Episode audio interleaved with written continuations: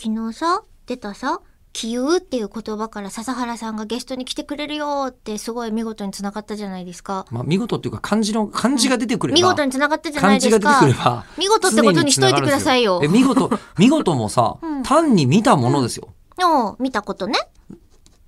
別に見事見事ってすげえみたいなことじゃあなれい、で美すかしいことで見事はないんでしたっけそれは当て字的な。。当て字がないよ見たことないい見たことない、あ、そうなんだ。見るうん見る。ことと書いて見事なんですよ、うんうんうでもん。別にいやそんなもん大体毎日見てますよねって話ですよね確かにね。なぜこれでそんな、ワンダフォーみたいな、うんうん。意味になったんだ意味にろほらもうだからちょっと漢字ね漢字が出てくればう。逆にこう何喋ったらいいか難しくないですかね。常にササヤンが出てきち ゃうササヤンがねあササヤンがそうでそのササヤンにその気憂っていう言葉からつながったと思うんですけどあれ気憂って読めるけど書こうと思った時書けないって思って、うんうんあれどんな字だろうから笹原さんは文字が書けなくなることとかないのかなって思ったんですけど私めちゃくちゃあるんですよ。あの子供の時には文字って書くしかその方法がなかったので、はいでも今打つっていう方法で文書のやり取りができるようになっちゃうと。ああ打つね、はいパソコンとかスマホで打そうつそうそうそう、んそうするとあのこうペンを握って文字を書くっていう運動神経を使わなくなるからうんすごい鈍るんですよね。 ペン字って書いてますねあ今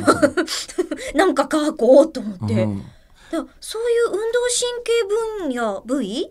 が笹原さんだって論文書いたりとかパチパチすると思うのこうやってカチャカチャタまーあン、みたい PC な、使ってるでしょうねそうってなると、うんわかるよわかるし書けるんだけど書くのが下手くそになるみたいなことないのかな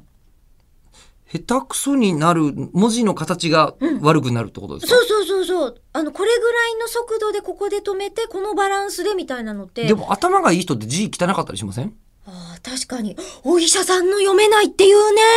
まあねあのー書くスピードと思考のスピードが追いついてないっていううんうんうんうん確かに私も喋るスピードと頭は全然追いついてないですもん